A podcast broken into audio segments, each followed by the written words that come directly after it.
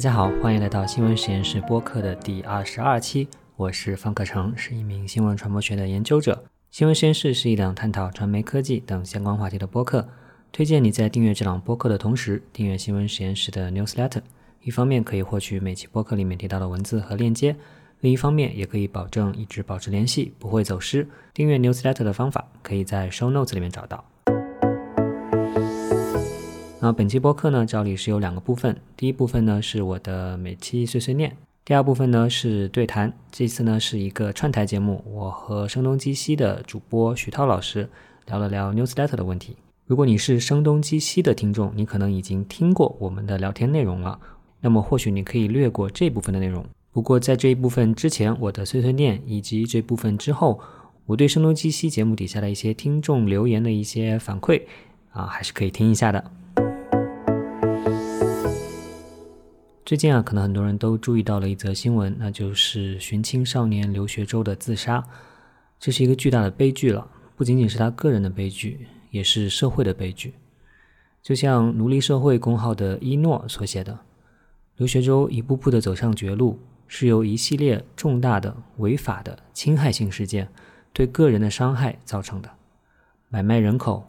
监护人缺失无监护、对未成年人猥亵、长期霸凌。大规模网络暴力、自杀倾向未被干预，在这其中，哪怕有一步有了法律的保护和社会的干预，这个悲剧可以不必发生。在这样一个系统性的悲剧当中呢，有一些人找到了一个方便的凶手，那就是《新京报》。网上有不少人说是《新京报》这份报纸杀死了刘学周。我觉得在事实层面，这样的论断可能需要更多的证据来支撑。比如说，在《新京报》对刘学周生母的那一则被大家批评的采访报道出来之前，是否大家就没有对刘学周实施网络暴力呢？那些对刘实施了网络暴力的人，是否真的是在看了《新京报》的报道之后才开始施暴的呢？在目前对《新京报》的批评文章里面，我暂时还没有看到这些证据的存在。从价值方面来说，我认为对《新京报》报道的批评和监督。是应该的，报道的专业操作和伦理规范的问题绝对值得检讨。但是呢，我想提醒三点。第一点是，对《新京报》报道的批评不应该遮蔽对系统性问题的探讨。如果简简单单是将罪过归咎于一家媒体，而不去反思在刘学周短暂的一生里面遇到的那么多的苦难都是如何产生的，为何没有人能够干预和帮助？为何普通人有那么多的恶意？平台又是如何促进和放大这些恶意的？如果没有这些反思，那就算《新京报》关掉了，我们也没有办法去阻止下一次悲剧的发生。第二，我们要区分反媒体的势力和正常的媒体批评。区分这两者的标准呢？我觉得很简单，那就是前者，也就是反媒体的势力，他们主要是为了追求流量或者追求其他的利益。而后者，也就是正常的媒体批评呢，他们主要是为了参与和贡献公共讨论。前者希望媒体死掉，后者希望媒体正视和改正问题。前者能提出的方案就是干掉媒体，污名化记者，拥有一个更加一元的舆论场。而后者呢，则希望有更加多元而且更加健康的声音。这两天攻击《新京报》的一些营销号和大 V，其实就可以列入前面这样一个反媒体的类别。比如说，曾经写稿穿戴媒体常识的赫兹实验室，他们的文章就是冲着情绪和流量而去的。他们打着正义的旗号，其实是示范着丑陋的姿态。第三点呢，我们应该思索，《新京报》报道的问题是如何产生的？是因为编辑记者无良吗？归咎于个人品质和能力问题，是最简单也最懒惰的方式，也是不能充分捕捉现实的方式。一家传统纸媒，为什么他现在的工作重心已经转移到了社交媒体和短视频呢？在制作短视频的过程中间，他们又为何急于将单方面的说法播出呢？在社交媒体和短视频牢牢控制着流量的今天，我们真的有土壤去支持理想中的充分的、深入的、慢一步的报道吗？更刻薄的一点说。今天在网上大骂《新京报》的一些人，如果真的有一篇深度报道做出来了，摆在他们面前了，他们真的会读吗？这并不是为《新京报》的编辑记者去辩护，他们理应有更高的、更好的专业追求，理应反思自己报道的问题。但是我们都知道，靠个人的意志品质是靠不住的。我们的媒体需要更好的支持条件，甚至可以说，我们的媒体需要一场救赎，因为他们在社交媒体平台的世界里面已经被彻底异化了。关于留学周的报道，可以说就是异化的一个具体表现。而媒体所需要的这种支持和救赎，绝对不是将他们打为无良、打为凶手就能够完成的。以我自己在纸媒工作的经验，我知道的是，一家报纸的业务讨论和内部批评做得最好的时期，其实就是报社的资源最多、最兵强马壮的时期。而当一家媒体疲于奔命、朝不保夕的时候，实际上就没有人会有精力去反思业务问题，去提高业务水平。同样呢，在媒体活得最好的年代，媒体批评也是可以做得最好的，因为我们可以放心的扮演一个啄木鸟的角色，将大树敲打得更直。可是，在现在做媒体批评是一件非常困难的事情了，因为媒体已经是积贫积弱、恶敌环伺，反媒体的声音轰鸣作响，我们说的话有人还能听得到吗？听到之后，媒体又真的有余力去反思和提高吗？最后想补充一点，在留学周的悲剧当中。需要多关注平台的角色。一方面，平台的诸多设计在客观上方便、容纳，甚至是鼓励了网暴者的行为，促进了网暴文化的形成。另一方面呢，和媒体比起来，平台公司的财力雄厚。这里顺便插一句，其实媒体的衰落和平台的兴盛是直接相关的。所以，平台理应处于一个更好的可以去接纳批评、去反思自己的这样一个位置。我自己呢，也曾经遭遇过网暴。当时呢，我找 B 站的员工帮忙，问能不能暂时关掉我视频的评论区和弹幕。我当时得到的答复是：不行，你只能一条一条的去手动点举报。当然，面对铺天盖地而来的攻击，我当然是点举报点到手抽筋，也只能完成九牛一毛而已。我想，我当时面临的这种绝望，比起刘学周面临的绝望来说，也只是九牛一毛罢了。但是那样的绝望，就已经足以。令人刻骨铭心。那前面这段碎碎念呢，实际上也是可以接续到我和声东击西的主播徐涛老师的聊天。我们聊天的主题呢是关于 newsletter，关于为什么我要写 newsletter，关于为什么我要推广这样一种媒介形态。我在里面提到的一个重点就是 newsletter，包括播客，它们都是一种反社交媒体平台的传播形态。所以，当我们谈到平台做的恶、平台的责任、平台的角色的时候，我们其实也可以想一想，我们是不是可以拥有一个脱离平台的世界，或者最起码我们自己可以走出平台的桎梏，去探索另外一种沟通与连接的方式。好，那下面我们就来播放我和徐涛老师的聊天内容。如果你已经听过的话呢，可以跳到节目结尾，我对一些观众评论的答复。Hello，徐涛老师。Hello，范老师，你好，又可以一起聊天了。对 对，而且很开心的就是之前啊，我们聊都是我作为嘉宾上声东击西的播客，然后呢，之前是因为我自己没有，并没有自己的一档播客，但现在我有了自己的这个播客，就是新闻实验室，所以呢，我们今天其实是一个串台的节目，就不仅仅是说我作为嘉宾了，而更多的是我们俩可能都是主播，也都是嘉宾，所以我觉得这个这个体验会跟前几次可能不太一样了。对的，对的，好开心。对，然后今天我们想聊的话题，这个关于 newsletter 这个话题，其实是我这边想想提出来想聊的一个话题了。嗯，但一方面，因为我自己在做 newsletter，然后同时我也在啊收集，或者是说我也想去鼓励大家更多的来做 newsletter 这个事情，所以我想给大家做一些普及。然后另一方面，我也是因为看到啊生动活泼，其实最近一两个月也在做这个 newsletter，而且好像是做一个比较重要的一个一个产品吧，是这样的。我可能先要抛一个问题，因为我们的听众就会很反对我们中英夹杂。但 newsletter 它又是一个英文词，所以要不要先解释一下 newsletter 是什么？然后它它有一个翻译吗？嗯，比如说台湾翻译叫做这个啊电子报，然后呢大陆好像还没有一个特别公认的一个翻译，但是我觉得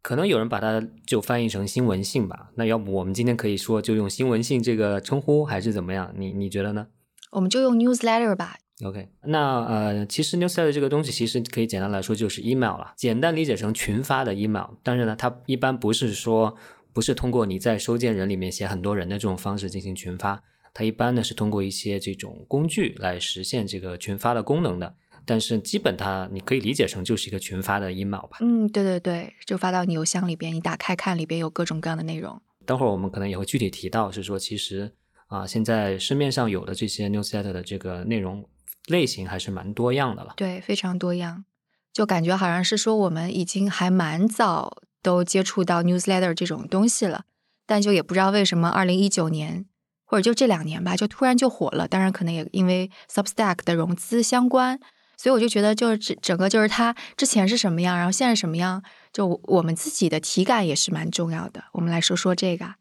是是是，刚才你提到 Substack 这个公司，待会我们肯定会很重点的来讲一下这公司以及背后的这个商业模式的这个问题了。不过我还是想先回到说，我们各自先开始做 Newsletter 这个经历。我也知道你其实挺早就其实尝试过做 Newsletter，对吧？对。我我还特意去翻了一下我的邮箱，我我以为我是可能二零一六一七年的时候才开始做，后来我才发现我二零一四年就开始做了，是什么样一个契机呢？相当于是我到美国是二零一二年，然后在那个时候我就已经接触到 newsletter 这种东西，因为当时很多的媒体，包括就是啊，你作为就是外国记者，你可能也要收一些美国政府的一些类似于就 PR 稿啊之类的，其实都是通过邮件 newsletter 这种形式。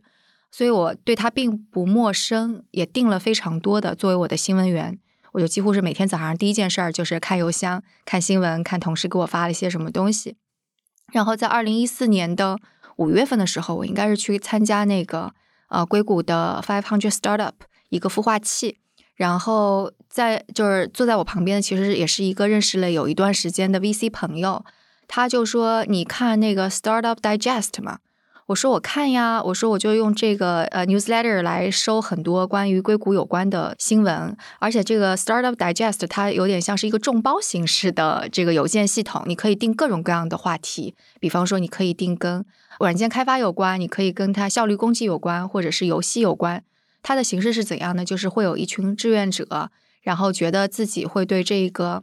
话题感兴趣，然后会贡献一些相关的新闻链接在这个 newsletter 里。所以，作为一个读者，你订阅了这个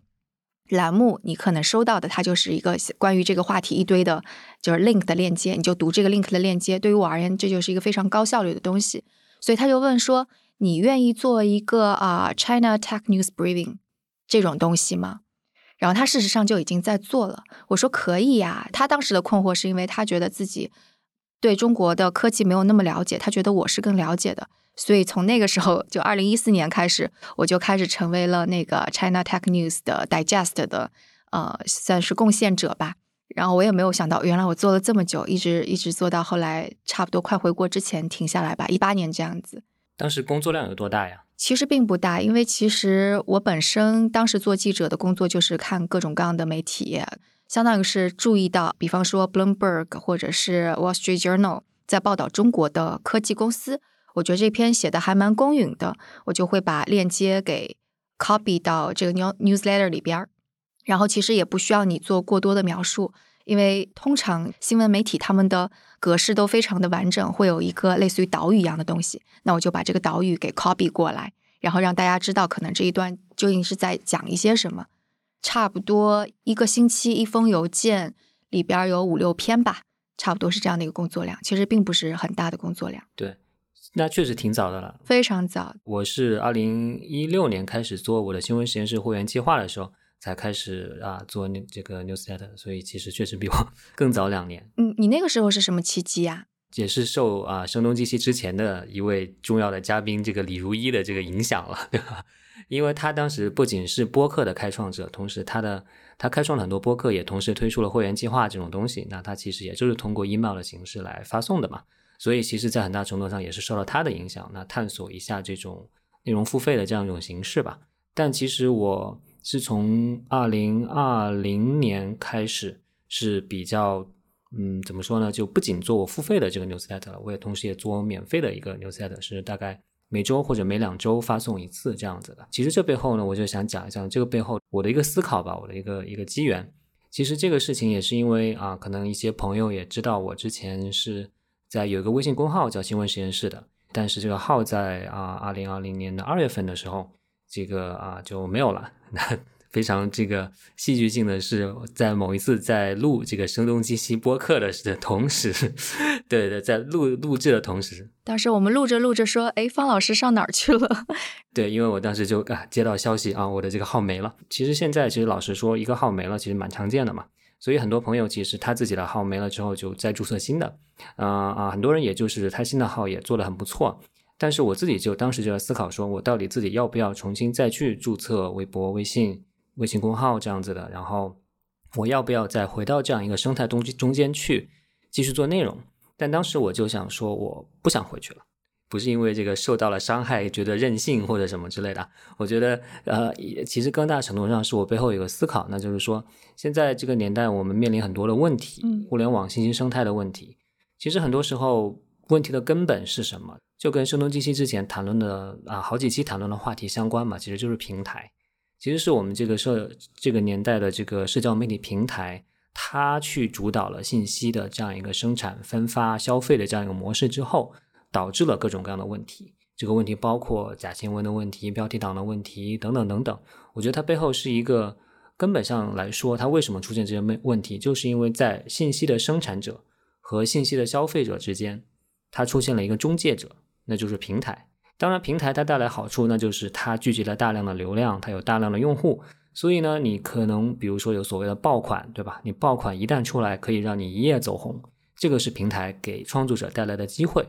但是平台作为一个中介者，特别是中间它涉及到算法分发的时候，它就给信息生态带来了很严重的问题。那我觉得有哪些问题呢？我大概总结了几点哈。第一点是这个碎片化的这个问题，各种平台都为了让你不停的去。啊，消费内容不停的去啊，增加你的这种使用的粘度，所以它会用很多碎片化内容吸引你，然后同时让你难以集中注意力，对吧？因为大家都知道，这个在使用手机的时候，你其实是很容易被平台推送的各种信息信息给啊吸引走的。同时呢，有这种假新闻、标题党、营销号的问题，那归根到底都是因为平台它提供了这样一种商业机会吧？那就导致很多所谓的做号的人、做这个营销号的人。他在这个平台上去发布内容，而往往平台上的这种传播机制和它的算法，其实又是有利于这些假的内容、情绪化的内容的传播的。其实相比来说，老实说，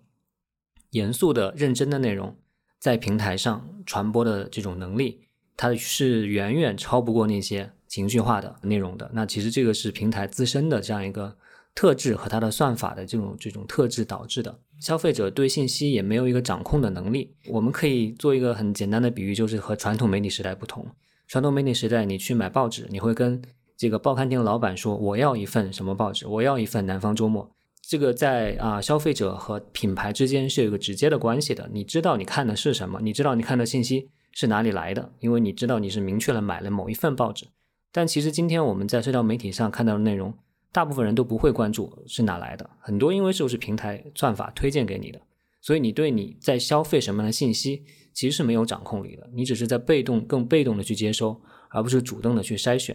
当然还有其他的问题，比如说个人数据隐私的问题，对吧？因为平台要给你推广告，这是平台的商业模式，所以平台需要不停的收集你各种各样的数据，甚至偷听你的讲话等等等等。所以这些都是作为信息消费者这一端来说，平台出现之后。给我们带来了这些不好的地方。那其实作为生产者来说也是一样，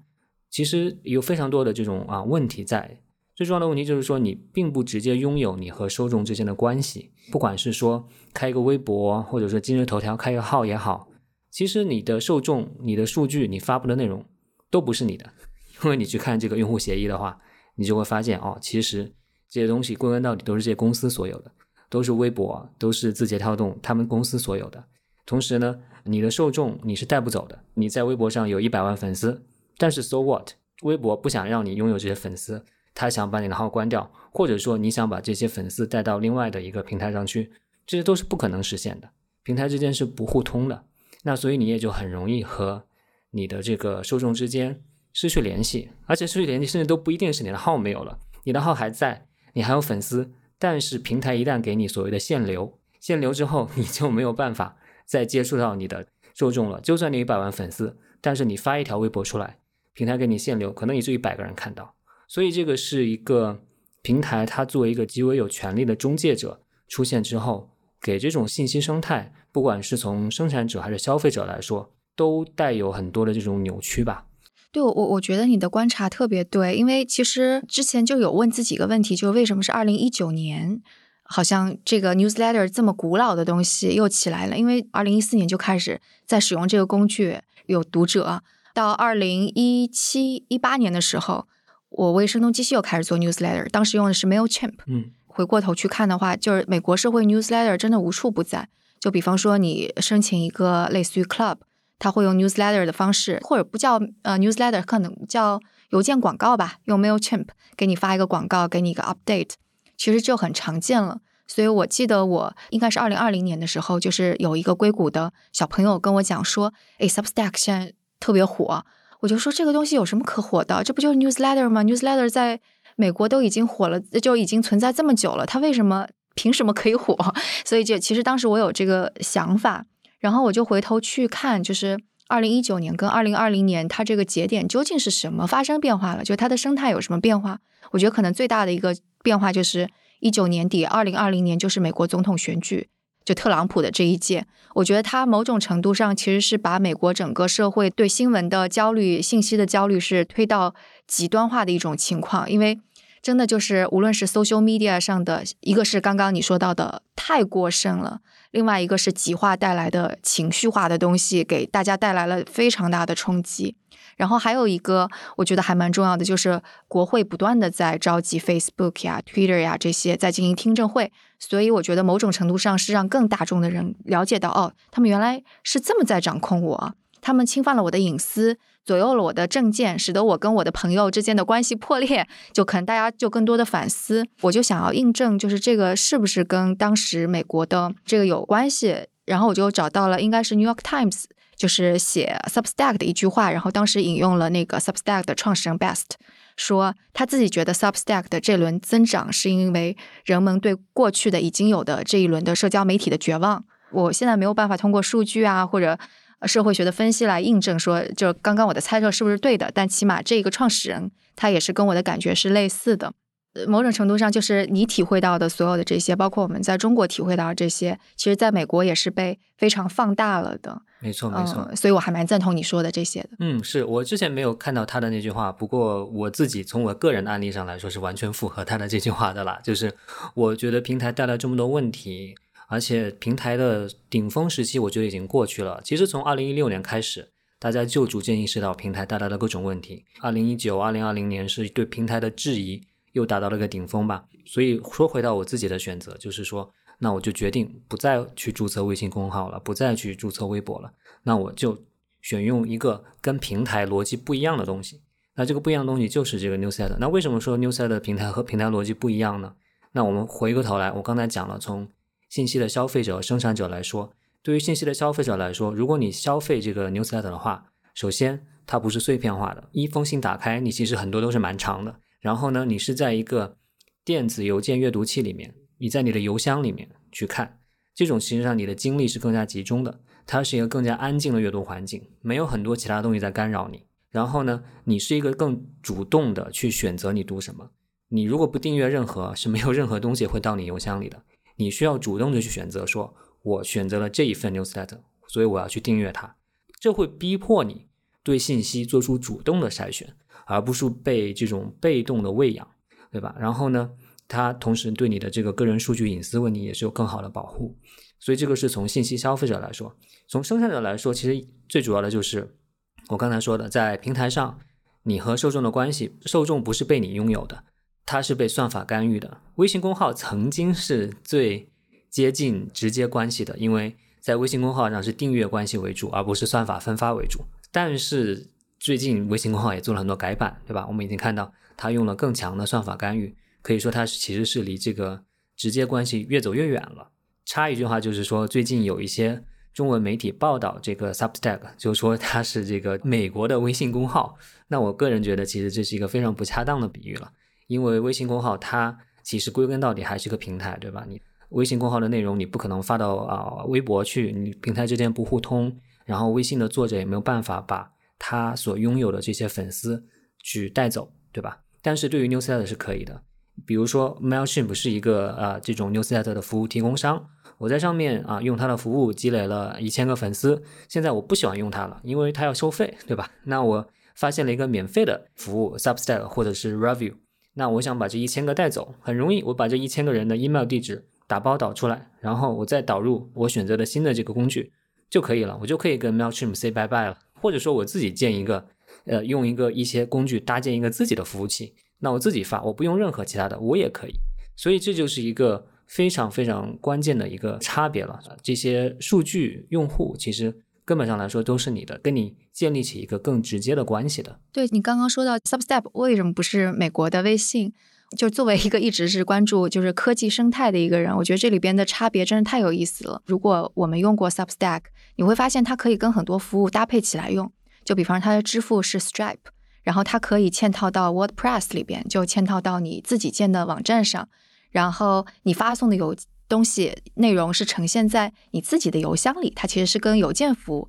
搭配在一起的。然后你甚至在 WordPress 上面还可以搭配 Substack 的同时，你还可以用 Patreon，你是甚至是 Coffee，就是一个你我想要给你买杯咖啡那个小按钮。所以你会觉得这些所有的这些小的服务，它事实上就像一个乐高一样，你可以为你所用，然后你拼拼拼搭在一起。拼插的过程当中，当有一个更好的服务出来的时候，你就可以轻易的把它去掉。就比方说，我现在用的是 Memberful，我用的不是 Substack，我也不是用的 Review，我用的是 Memberful。但我要觉得 Memberful 不好啊，Memberful 是 Patreon 那个出来的一个服务，我觉得觉得不好，那我就可以替代掉。但是你看微信，它是一个什么？你触及到用户是它的微信公众号，然后你的支付是呃微信支付，然后你的点赞系统或者是打赏系统也是在它的里边儿，然后你的发布系统，我不知道，就好像有秀米啊之类的第三方，但你同时依然还是要。进入到它的后台怎么怎么着一下，因为我没有太在后台编辑过。还有就刚刚你说的，用户是你带不走的，所有的这个生态就其实就完完全全全都封闭在那个生态里边，你不太可能说它会有一个新的东西出来，有一些创新出来。所以我觉得一个是乐高积木式的，然后另外一个是给你一个完完整整的你无法去去拆开的一种服务，就这个就完全不一样。是的，这个讲的很深刻啊！我觉得其实可以说是现在中美或者是中国和西方之间的这种互联网生态发展的一个非常根本的一个不一样了，对吧？像微信这种超级系统，它都是想做成一个操作系统式的一个围墙花园式的存在。但是其实，在西方的生态更开放，它之所以能像乐高一样拼插起来，因为它有非常开放的这个 API 的这个系统。其实各家都是遵循统一的开放系统。那就使得之彼此之间可以真的是嵌套起来这样子的。对，我觉得这个还挺重要的。就比方说，如果是十年前去美国，你会看那个 PayPal，它可能用的非常多，它是一个支付系统。那为什么 Stripe 能够起来？那因为是它顺应了 mobile 的，就是移动互联网，所以它能够成为更好的支付，用起来更好。所以就是这种你专攻一点，然后你有一些微创新，你在这上面建立一个。啊，属于你自己的商业模式，然后你同时还可以配合其他的，我就觉得这种生态是能够促进更多创新。还有一点就是，因为现在越来越多的是个人，我们说这个 newsletter 它建立在个人创作者，你要用的好用，你要符合你的习惯，然后你要灵活。其实还蛮需要这种，就是不同的搭配在一起。就我觉得稍后可以 讲一讲我们自己在选择服务的时候的痛苦，你就知道为什么这种灵活的搭配非常非常重要。因为每个人的需求太不一样了。而像微信，它就提供的就是一揽子，你要不就用，你要不不要用，就你的选择范围，你自己可以做出创新的范围就太少了。对，没错。再举一个很简单的例子，就是呃，西方的一些 newsletter 写作者，他其实可以在写作的过程中就。很方便的插入一条推特的一个推文，嗯，对，它插插入方式绝对不是按照说截个图那样子，嗯，简单的一行代码就可以把一个推文非常 organic 的、非常有机的插入进去，里面的字你是可以选出来，你点进去就回到推特上面，它可以动态显示它有多少啊啊点赞、多少评论之类的。但是你很难想象在微信公号上可以有机的插入一个 微博的一个推文，对吧？这个就就是一个非常简单的一个差别，所以。啊，你刚才讲到了 Substack 一个创始人的一个一个话啊，我其实之前看到另外一个创始人叫 Hamish，他讲了一个话，他说我们现在正在离开一个时代，这个时代呢就是 Platforms own people，也就是平台拥有人。那我们要离开这个时代了，我们要进入下一个时代，这个时代是 People own platforms，就是这个时代是人拥有平台。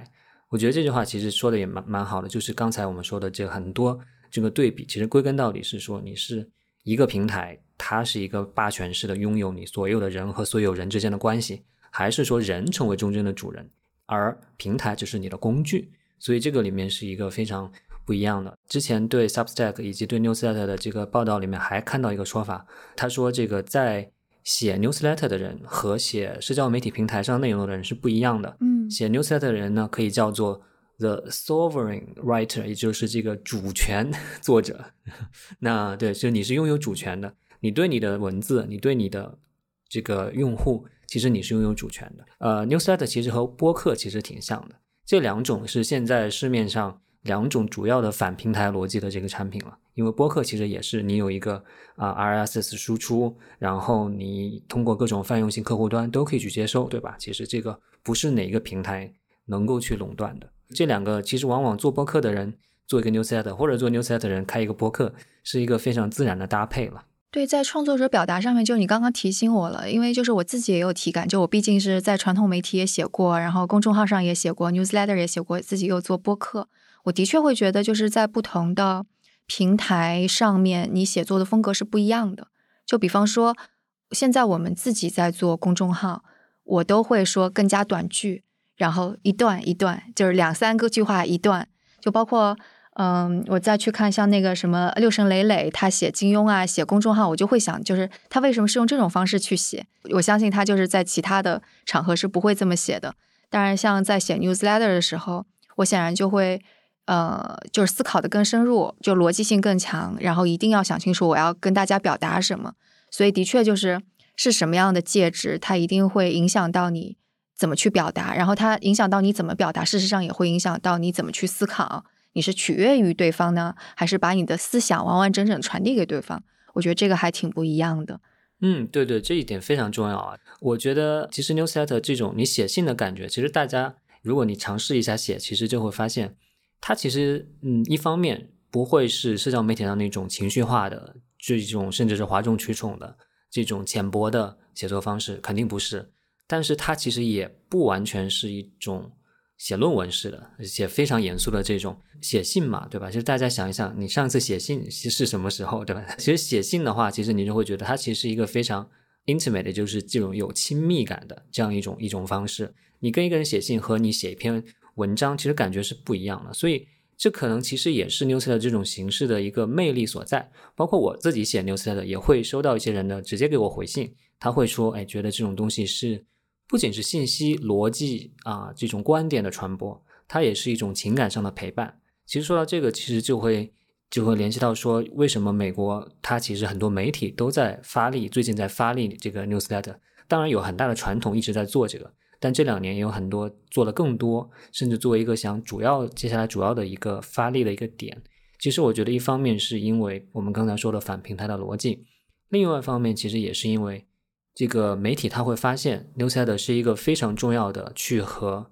audience 和这个受众之间建立起更加亲密的、更加紧密的、更加有信任度的关系的一种方式。因为其实现在特别美国媒体面临很大的信任危机嘛，就大家其实受众是觉得不想看、不喜欢看，同时也不信任这些传统媒体，他宁愿去看所谓的网红 KOL，因为觉得他们更真实。那媒体就会觉得是板着脸、冷冰冰的、不真实、不真切的存在，所以大家不信任他。但是通过 news 的这个形式，比如说啊《纽约时报》啊，他们都会在强调说，他们发的 newsletter 绝对不会是跟。发新闻一样的这种口气，它一定是更加亲密的，所以这对媒体来说也是一个非常好的一个工具。哦，我觉得方老师你这个观察真是太对了，因为我说我从二零一二一三年开始就订各个媒体的 newsletter，然后那时候我觉得他们把邮件当成是一个广告在用，所以你收到它其实就是一些链接，非常的中立，然后你只要点进去看新闻就行了。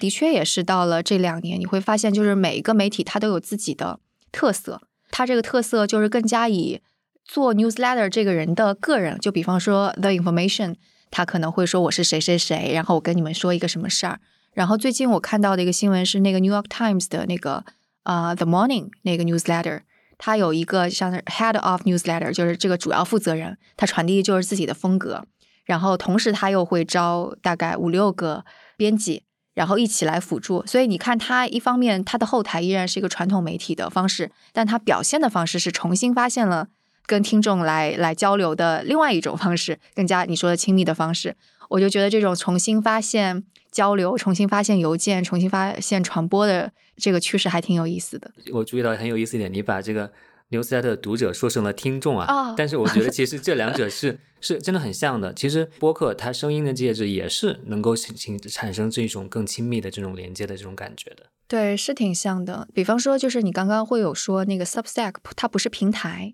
但其实在我看来，它其实也是一种平台。就为什么说它是一种平台呢？就是你把它跟那个啊 Apple Podcasts 或者是跟小宇宙，你做一个对比，你就会很轻易的发现它们的相似之处。他们的在形式上面，他们就的确是呈现了很多很多种的内容，然后这个都是有 KOL 也好呀，或者主播个人也好呈现的内容在里边儿。然后它可能主页上面会有一些，要不就是算法来推荐的，或者是 handpicked 编辑手动推荐的东西。就是你这样去想的话，它就是一个平台，但它可能跟微信不一样的，它的区别是在于它究竟是一个。呃，类似于非常封闭的平台，还是一个有制约的，可能随时会有另外一个平台会取代它，所以它还是想要为受众和创作者服务的平台。我觉得这个可能是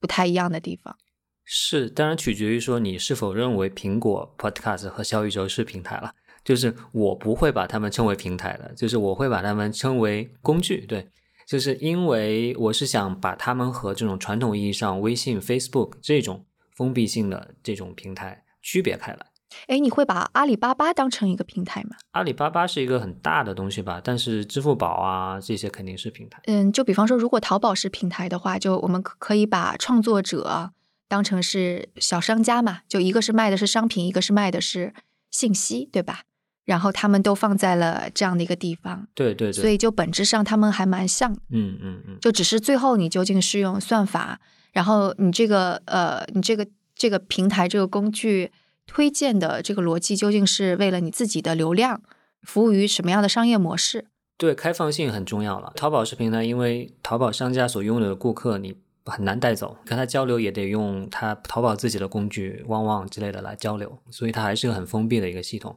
它很难去像你刚才说的乐高一样搭建其他东西进去。呃，不过平台这个定义的确是比较模糊的，就是了。是是是。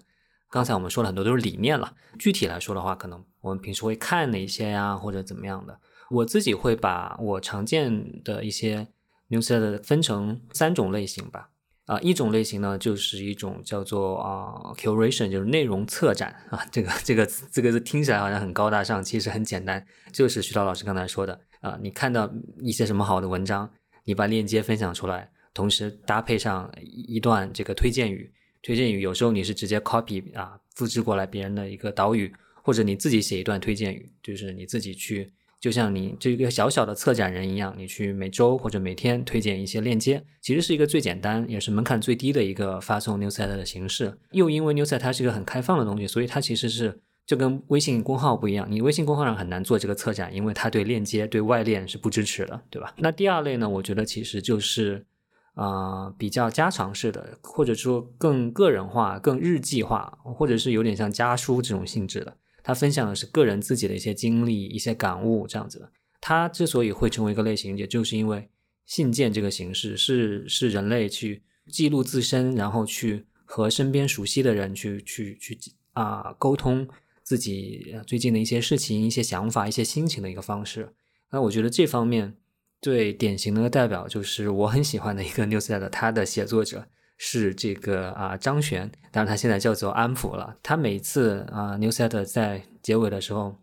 都会说啊与你握手，他每次都是一个拉拉家常似的，他不是一个跟你发什么链接，给你推荐什么阅读的，他就是来讲讲自己的最新的感悟。他的这个啊啊我 newsletter 我很喜欢，我觉得这是代表了这样一种类型。嗯，然后呢，可能第三种就是垂直内容的了，这个。像我自己的新闻实验室也好啊，或者是说像像啊啊声东击西做的这个 newsletter 也好，其实我觉得可能就更接近于一个某一个垂直领域里面的。那你对这个方面感兴趣的人，你就可以去去去订阅吧。所以我我自己是把它分成啊这样几种，我觉得市面上也是比较常见的这样一些了。呃，我没有这么分过，我觉得这种分法也也挺有意思的。然后我自己挑 newsletter 就比较功利主义，就是一到美国的时候就是为了工作嘛。美国市场上 newsletter 已经非常非常丰富了，就即使是传统的 newsletter，其实你也订不过来。所以我就看大家需求，就比方说我是一个啊做内容、做新闻记者的人，所以我会订很多大刊。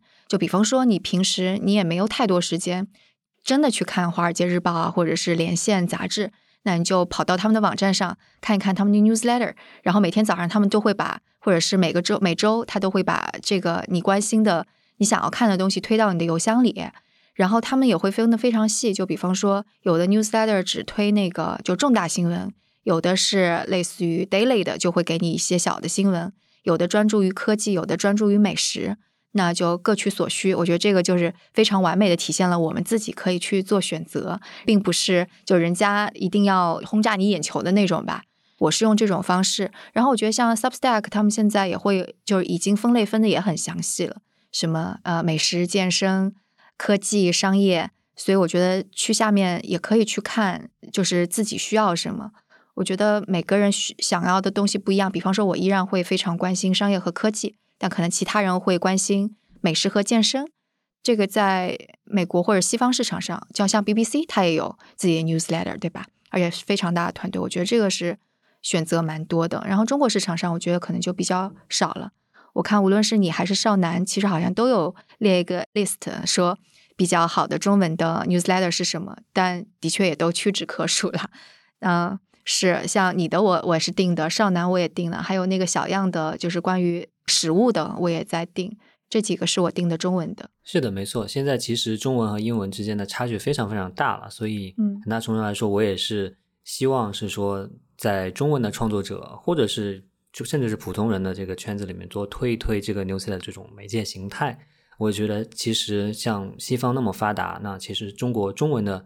我相信，虽然说大家都说，哎，中国人所谓的不用 email 啊啊，不习惯这种形式啊，但是其实随着大家啊对这种平台的这种啊缺点、这种问题意识的越来越明显，其实至少有一批这种啊受教育程度较高的，或者是比较 professional 的这样一群人，其实是啊专业人士、学生，其实我觉得其实用 email 还是比较多的。我觉得其实是有很大的市场供这个中文的这种 newsletter 去去开拓吧。自己也想提几个比较典型的一个，那当然你刚才说到了这个小样的这个呃啊小时报，我觉得确实做制作非常非常精美，对，非常，而且它带有很浓的个人色彩在里面。他会讲他研究的本土饮食，他自己和朋友的交流，他自己做的家宴等等等等。我觉得真的是一个非常非常棒的一个把 news 的这种形态的这种啊优势体现的非常好的一个代表。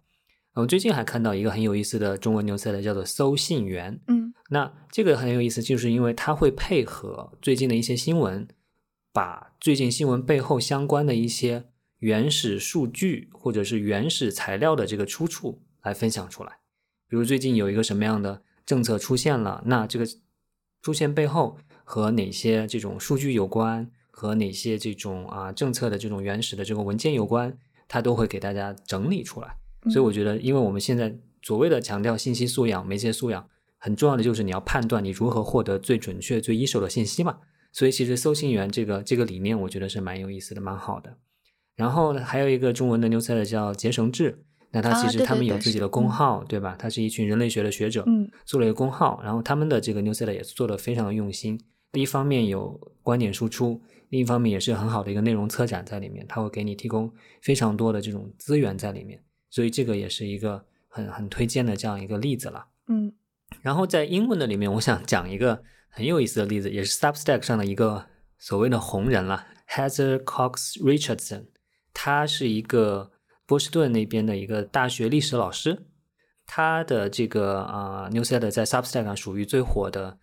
可能是前十或者前二十。就是说他有非常多的受众，他是付费的，所以他自己也从中获得很多的收入。那你去看他的这个 newsletter，其实很简单，没有任何花哨的东西。他每天的标题就是当天的日期，内容其实就是说他观察到的一些美国政治上就发生的一些事情。然后呢，因为他是历史老师嘛，他就联系一下说，哦，在历史上，我们的这个呃民主制度在历史上可能是怎么怎么样的，或者是历史上的战争、历史上的仇恨是什么样子的，结合这个当下，他的这个叙述非常非常的平静。我看了《纽约时报》对他有个报道，他自己就是个老太太，就是你可以想，这个老太太用非常平静的语调，但同时他对历史又非常了解，对现实又有一个非常冷眼的观察，所以就会使得啊很多这个美国的受美国人。一方面，他要能获得一种观点，获得一种历史的视角；另一方面，他又希望一个人是很平静的、很不动声色的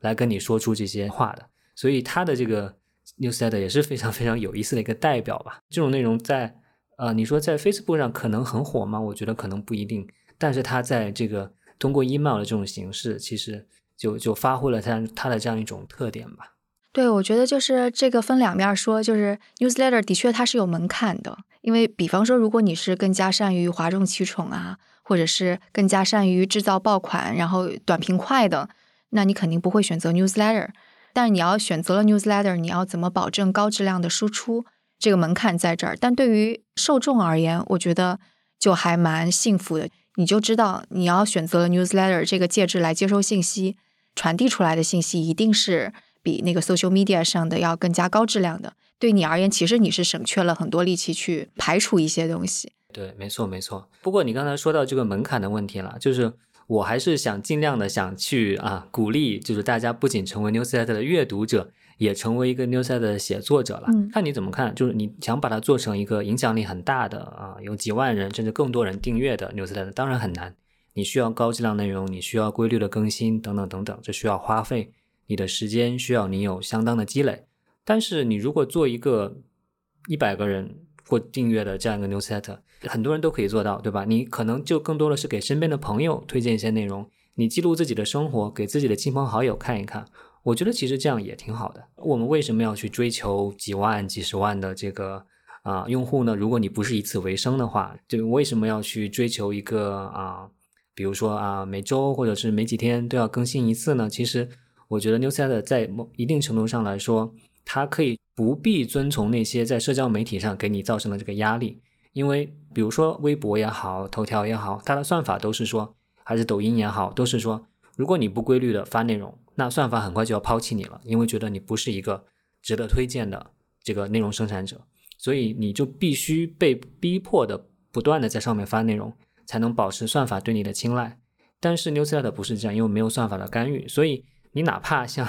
这个安普一样，一年现在变成一年才发一次这个这个 newsletter 了，他每一次发的时候，大家仍然会非常喜欢看。所以我觉得，其实一定程度上来说，我也想，如果你成为 newsletter 创作者，其实你的心理上的压力不需要那么大了。它不像社交媒体一样，把点赞、把这个阅读量、传播量非常明显的放在前台，让大家去比拼。它其实是没有这样一个一个压力在里面的。哦，对你这样一说，就是我我想到我在纽约客上就是看到的一个讲一九八三年时候的那个一个 newsletter，当时是怎么回事呢？是那时候有有互联网吗？没有，它真的就是新闻信，然后它是印在一张白纸上，对，然后对纸质上，然后投递到。就是邮箱里，当时看到这个故事的时候，也让我有些联想哈，就是你到底怎么界定它是新闻还是新闻信，然后还是一个广告？就其实本质上它的承载的东西都是类似的，就只是大家给它赋予了不同的东西。然后我们就可以看到，其实这个介质或者这种传递的方式，它非常的。呃，符合人类社会的本能，就因为那个时候就有，或者我们更早一点，就是在一六多少年的时候，当时因为那个商业社会就已经开始了嘛，就是期货呀，或者有一些那个运送的一些信息怎么样，就会有人把它抄下来，就那个是最早的 newsletter，是真正的信，而且真实意义上的是你要用手去写的这种信。但是我说的那个一九八三年时候的那个，我觉得它有意思的地方是，这个人他首先她是一个女性。然后他是一个分析师，然后他写的东西是关于半导体的，然后他是把这个呃 newsletter 是从另外一个人手里边给，相当于是买了下来，然后觉得很有价值，给他改了个名字叫做 release 一点零，就相当于是发布一点零吧，然后做各种各样的分析，然后他又在硅谷这边就是投递到呃几千户的人家的邮箱里，然后人家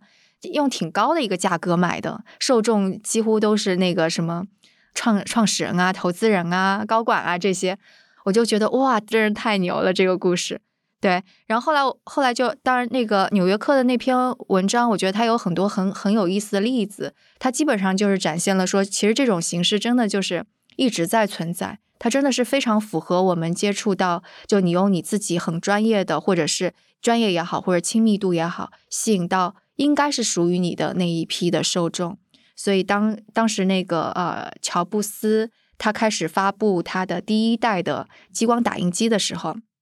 其实是搭售了西雅图当时的一个叫做 PageMaker 的创业公司的软件，催生了一大批的会用这个软件跟打印机来，就是制作自己的海报也好，或者 newsletter 也好，或者广告也好，然后投递到不同人家里，有的是免费的，有的是付费的。然后在那波里边还催生了一些真正的小企业出来，比方说有一家好像是专门为同性恋者服务的一个什么旅旅行的一个什么东西。后来就从中就出来了一个小的小的 business，不是那种投资意义上的创业公司，他就拥有自己的小的 business。我就觉得这整个过程特别有意思。对对，这是一个商业上的例子。你说到这个纸质 newsletter，我就想到，其实我之前看到了一个更早的例子，可能是五六十年代时候一个人做的这个，因为那是我从一个美剧里面看到的。那个美剧前两年蛮火的，好像是叫 Mrs. America，它讲的是美国的女权运动的。它其实里面的一个人物，她是一个反女权的一个女性啊，她其实就是要联合一些家庭主妇反对女权运动。她觉得现在的性别秩序蛮好的，让女性可以在家里面就是被养着做家庭主妇这样子的。她的主要的一个去连接这些反女权运动的这个家庭主妇的方式，就是她写自己的 newsletter，于是她就成了一个反女权运动的一个 KOL。所以我觉得这也是一个很很有意思的一个一个例子啦。但确实它的。关键核心就是你拥有你的受众，你去直接和他们联系。你拥有了这些受众，那你有了这个一定影响力之后，怎么去把它做商业化，对吧？其实 Substack 这个公司这两年火起来，也就是因为嗯推这种付费订阅的这个模式嘛，就是它在一定程度上取得了很大的一个商业上的一个成功了。啊，我不知道啊，徐涛老师，你对这种啊依托于 Newsletter 的这样一种商业变现的这种形式，你是怎么想的？对我而言。这个事情太早期了，所以就首先我不知道我们自己会怎么样。然后说到 Substack，我也觉得它还是处于一种非常早期的阶段。它之后怎么演化，它是不是会变成一个更加类似于利用它已经有的流量去进行推荐变现的公司，我也不好说。就是我对它其实并没有盲目的乐观，因为我觉得在商业利益方面，它一定是会有一些想法的。它说不定也会像百度一样。竞价排名，然后把那个估价最高的放在前面，那那也很难说。这是这两个网站，这个整个生态系统会怎么样？我也觉得它其实并没有定型，因为我现在肉眼可见的有几个这样的问题。你要持续输出的话，的确它是需要一定的门槛。你看现在能够获得大量的读者的，并且能够商业变现的，一定是他之前已经是个 KOL 了。就比方说是大刊的知名记者啊、媒体人啊，或者是某个领域的 KOL，所以就相当于是他们能够在 newsletter 上面获得的影响力，是他们本身就已经积累的影响力。他们只是利用了 newsletter 这个渠道去进行了另外一种变现，或者是另外再接触一层它的受众而已。所以 newsletter 本身它在里边扮演的商业方面的角色，它它究竟还能怎么演化？其实我并不确定的。然后另外一个就是，因为我刚刚一直说生态很重要，生态很重要，所以你会看到，就是 newsletter，如果你把 newsletter 的平台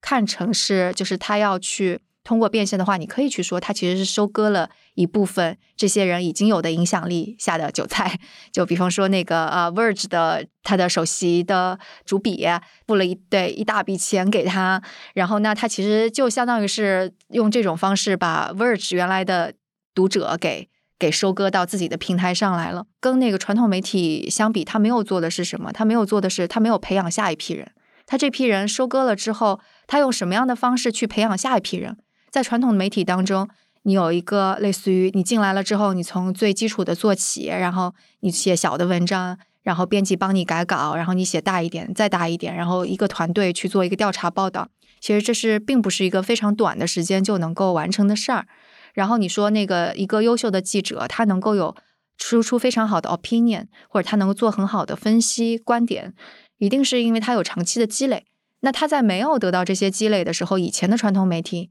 你就是一份工作，你就积累个十年吧，你拿一个没有那么高的薪水，但有一天你可以做到这么厉害。那现在呢？传统媒体瓦解了，所以我在想，可能在 Substack 的这个 Newsletter 平台上面，依然会出现机构性的东西。就比方说 The Verge 的这个记者，他可能发现，哎，我的创作力遇到瓶颈的时候，我依然要组成一个小的 newsroom，小的媒体，然后它的运作方式可能跟之前还是类似。所以我觉得可能就是这个商业模式还有组织形式还是在变动的过程当中。然后在变动之后，Substack 在其中。他又是扮演什么样的角角色？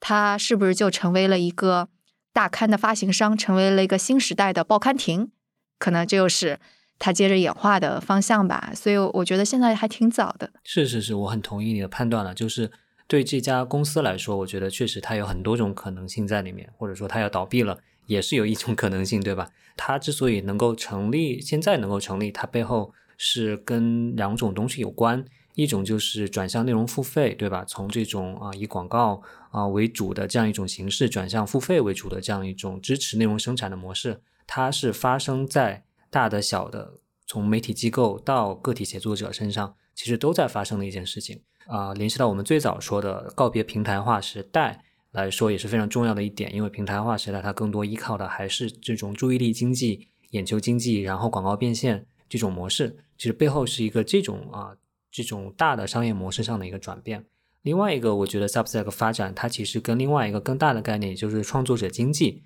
是很有关系的。这个其实，在生动活泼旗下的很多节目都聊过这个创作者经济这个话题，对吧？其实啊，Newsletter 可以说是这个大的创作者经济中间的一环吧。所以我觉得它的这个生态能够发展成什么样子，很大程度上也取决于整个一个创作者经济的生态能够什么样子，因为。如果这个整个创作者经济发展的好，呃，写作者拥有了自己的受众之后，你可以有各种各样新的变现方式，对吧？你可以去做自己的这种周边商品，甚至发行自己的 NFT 什么之类的，等等等等，其实都有可能性。但是 Newsletter 之所以是创作者经济的一环，其实就是因为它强调的是一种我刚才说到的一种拥有自己主权的这样一种创作者，他是一个不受平台限制制约的这样一个创作者。所以从这个角度来说，不管 Substack 这家公司的未来怎么样，但是我觉得从未来一个起码我希望的创作者和消费者生活的一个啊存在的一种新的生态来说，我希望它是一个这样的一个确实在啊商业上会更有前景的这样一个生态吧。嗯，对，而且我觉得的确，我一直会感觉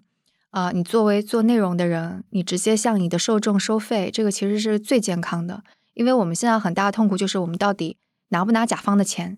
你拿了甲方的钱，以及一定要服务他，然后你就夹带私货放到节目当中去，我觉得这是对听众不负责任的。但如果你完全对听众不负责任，你又活不下去，你免费的东西，对吧？所以一边服务甲方，一边服务听众，为什么我们就不好好的只服务一个客户？这个客户就是听众，然后我们把听众服务好，然后听众给我们一点点钱，我觉得这是理想的商业模式。当然。特别是在中国，可能他的付费习惯没有像美国那么好，可能进展到那一步还有点时间吧。但我觉得比我想象的要乐观，就是，呃，我觉得还是有挺多人会，也也不是说特别多，但是还是有人会愿意付费，我就觉得还蛮高兴的。嗯，你你前面说到的，你可以介绍一下你们寻找这个付费工具的痛苦的过程，要不要跟大家？如果有人想想想做这方面，可以给大家从你这里吸取一点经验。我觉得这个痛苦最主要是因为在中国的这个支付环境上的问题，所以就如果你是在海外的话，其实你就只是选择就几个主流的嘛，Review、呃 Substack，还有 p a t r o n 下面的 Memberful，我觉得 Memberful 也还是挺强大的。还有就 Mailchimp，那它每一个可能的侧重点不太一样，Mailchimp 基本上是投广告，所以你要是精准的广告投放，可能就会更加适合用这个。然后 Newsletter 肯定是。它的排版啊，写作那是 Substack 跟那个呃 Review 是最好的。然后 Substack 跟 Review 它不同地方又仅只限于它的收的费用怎么样，所以你要试试，你就先用 Review 开始，因为 Review 它收的费用是最少的。对，但是 Substack 有一个优势在于它有一个评论区啊，这个 Review 是没有的。对，所以等于 Newsletter 不可避免，就是我们需要承认 Newsletter 它有好的地方，也有自己的弱势。它的弱势其实就是这种 community 这种互动功能不太行，就不太强。那你可以一对一的互动，但是不太有一这样一种啊社群的互动。所以 Substack 有评论区，可以在一定程度上实现这一点。所以很多在 Substack 上开 newsletter 的人，他都会比如说每周或者每个月开放一个聊天的一个帖子，他不写什么内容，就是让大家在下面互相聊，或者下面大家给他提问，他来回答。嗯，所以有一个比较好的互动功能。当然，也有人，比如说你刚才说的 The Verge 的这个记者，他做的这个 Platformer 这个 newsletter，他和其他几个 newsletter 一起在 Discord 上面做了一个互动的社区。那我也进去看了看，其实挺热闹的。对，Discord 也是存在了好多年，就是博客时代就存在的一个东西。他们的支付通常都是用 Stripe 嘛，或者是你用那个你绑定一个信用卡，你就可以收钱了。但是在中国的话，很多你是没有办法用国内的信用卡来支付的，所以 Stripe 在国内也用不了。所以我们现在采用的方式就你在国内用微信来支付，但微信支付有个问题就是你没有办法批量的去搜集就是用户的付费信息，所以我们又用了那个麦克的表单，也没有办法实现自动续费。对对对，没有办法自动续费，然后也没有提醒功能。就对我们而言，就是最大的困难就是你的呃支付系统跟你的 newsletter 的发送系统是分裂的。那你即使是用了国内的这套系统，你又没有办法发邮件，因为国内现在还没有很好的发邮件的系统。在这一点上，我们非常的纠结。然后最后我们用了 Memberful，并不是因为 Substack 或者 Review 不好，因为我们是付费的，但是 Substack 跟 Review 没有办法手动添加付费的人的名单。但 Memberful 有，所以我们最后就选了 Memberful。这个时候你就能够发现啊，呃，有不同的选择是特别好的，因为 Review 不行，Substack 不行，那还有 Memberful，然后我们就选了 Memberful。其实还有一个，我不知道你当时有没有看的是叫 Ghost 的，可能跟 Memberful 有点像，它也是一个呃，你可以自己导入各种，就是它比较开放的这样一个一个工具。其实 Substack 跟 Review 也可以导入。但就相当于是它导入的就是你的免费的这部分人，但因为我们是一个付费的嘛，所以对对，没有没有太强的会员管理功能。对对，Memberful 它好的地方，它就相当于是一个会员管理系统。所以我刚刚有说创作者其实他的需求是不一样的，你到底是免费的还是付费的？你有什么非常小的需求？然后这个时候不同的创新，在这个时候就它总有一款能够在某个点上满足你，你有选择，这个就非常好。呃，那今天聊下来，我的。一个初衷了，其实还是想说，呼吁大家更多的成为 newsletter 的阅读者，甚至说成为一个写作者吧。那我之前看到一个说法，说写 newsletter 人他可能可以实现几方面的一些目标，或者说你为什么要写一个 newsletter？那他其实分了几个，从这个啊目标上来分，一个是 personal goals，就是自己个人的目标。然后呢，他说其实你就是想。去记录一下自己的生活，比如说你记录你每周或者每个月看了什么书，看了什么电影，然后有一些什么样的感触，作为一个集合，然后同时也可以小范围内跟大家分享，这是一个你 personal 的一个一个用法。那第二呢，就是你职业的这个 professional 专业上的一个一个目标，就是因为它其实你可以去用它来去帮助你的这样一个职业的发展吧。比如说你长期关注某一个领域，你去写这方面领域的一个 newsletter，或许就会使得。你被一些你这个领域里面的一些其他的大佬啊、一些公司啊看到，对吧？你可能对你的职业发展是有好处的。这个职业发展的好处联联系到另外一点，就是叫 leadership goals，就是说，如果你真的在这个一个行业里面、一个领域里面是不断的去去关注、去写作、去输出的话，其实你可能就可以成为一个小的这样一个啊领域里面一个小的一个领领导者的这样一个角色。那还有一个最后一个 goal 的一个目标，就是一个 learning goal，就是你自己学习的。其实你自己在去做牛赛的过程中间，也是一个不断去去学习，因为你只有这样才能啊做到不断的输出的这样一个过程吧。这几个方面总结下来，其实就是说，在这样一个大家越来越意识到平台带来了各种各样的问题的时候，从我个人对这些理念的这样一种掌握来看的话，我觉得在这个年代，我还是非常鼓励大家成为内容创作者。只不过大家可以想一想，你是否一定要成为？抖音上的、微信上的、头条上的、微博上的内容创作者，你是不是可以成为一个更有主权的、更自由的这样一个内容创作者了？而且就是，嗯，你在之前有一期节目当中的一个比喻，我特别喜欢。你说内容创作有的是溪流，有的是花园，是这个说法对吧？最早也从少男那看到的。哇，少男太厉害了！我特别喜欢这个比喻，因为就比方说我们发个推呀，或者是发一个短视频，其实它的确是溪流，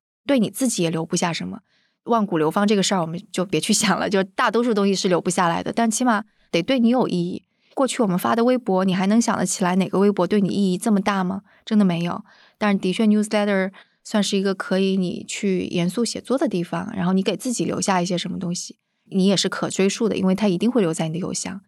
不留在平台，不留在 Substack 或者什么上面，它也一定会留在你的邮箱。就想着去耕耘自己花园的这个想法，也是也是好的。现在这样一个大家都说，哎呀，可能连看电影都最好能有碟片啊，因为在。网上看的电影说不定哪天就消失了在这样一个年代里面，其实你真的有个东西在自己那里是真的是很重要的。我还有一个想法，但感觉就是不是在我的知识范围内的。我想有点想抛砖引玉吧，就无论是组织学还是社会学的，可能也有一些人思考过。因为，呃，就比方说我们说现在有一个呃实体的世界，然后现在民族国家什么这个都是实体的，公司怎么样大家都知道，但事实上。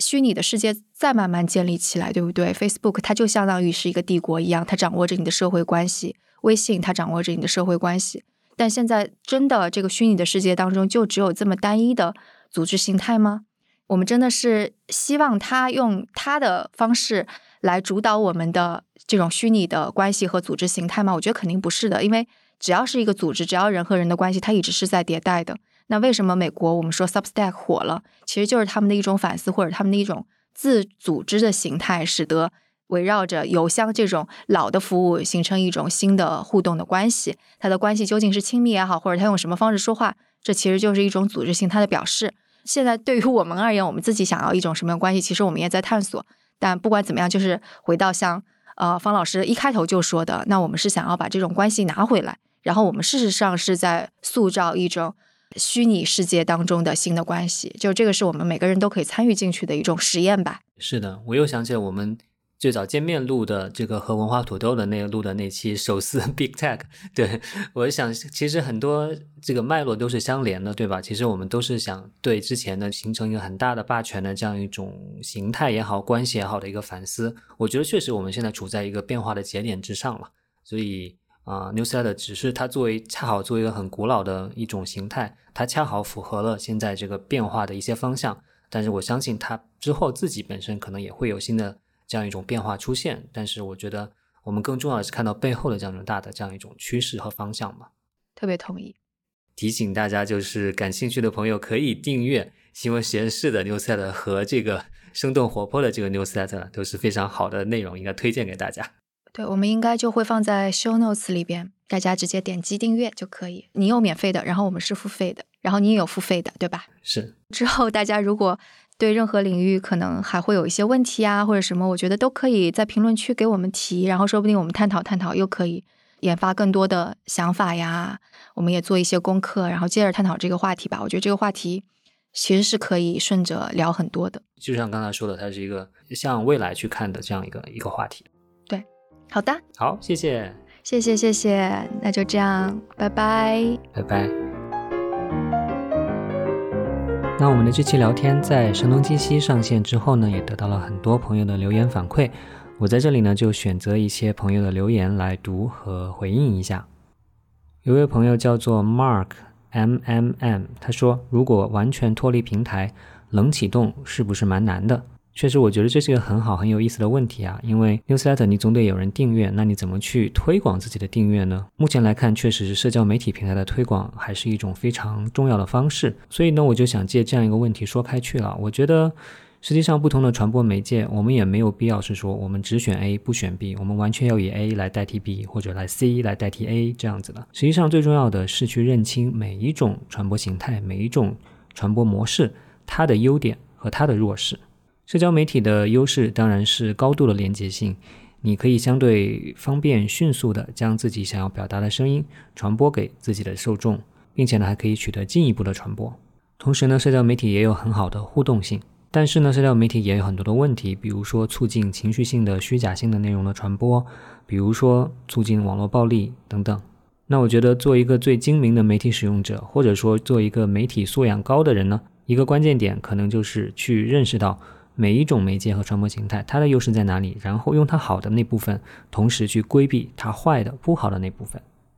还有一位朋友留言说啊，他的名字我不认识啊，读不出来两个生僻字。他说和读者产生更亲密的连接会影响个人的判断吗？我觉得实际上我们每个人的判断都是无时无刻不在受着其他人的影响，受着周边环境的影响的。所以呢，我们也没有必要去幻想一个场景，说啊，一个人他是绝对不受外界影响，绝对是按照他自己的想法来写东西的。那他自己的想法又是从何而来的呢？可能也是他从其他人那里得到了影响而产生了他的想法。所以呢，想清楚这一点，我们就会知道，和读者产生连接，被读者影响，它并不是坏事。因为你会知道，读你信的人是活生生的人，他们有自己的需求，有自己的喜好，有自己的感情。那我会觉得这样的影响实际上是会有助于我的内容产出的。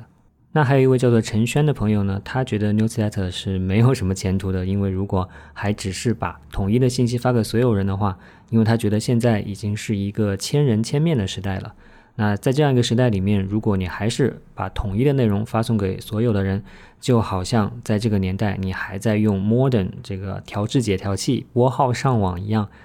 可是现在已经是五 G 时代了，对吧？那我在这个留言区其实也对他做了一个回复了。我觉得这里面的问题就是说，当你把千人千面比喻成五 G 时代，把千人一面。也就是把统一的信息发送给所有人，比喻为拨号上网。你这里面已经有一个非常清晰的判断了，你就会觉得千人千面是更加高级的、更加先进的，同时也是更好的、更值得追求的。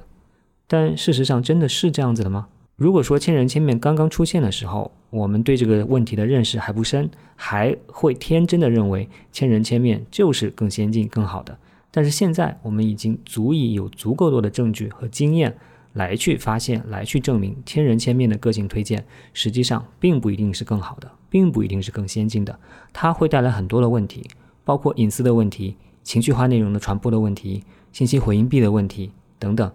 以及我在聊天里面谈到的用户丧失主动权和掌控力的问题。所以我并不觉得千人千面就像五 G 时代那样，一定是我们想要的最好的这样一个前途，甚至在一定程度上，千人千面也可能是误入歧途了。好了，那以上就是本期新闻实验室播客的内容，也期待着大家的反馈留言。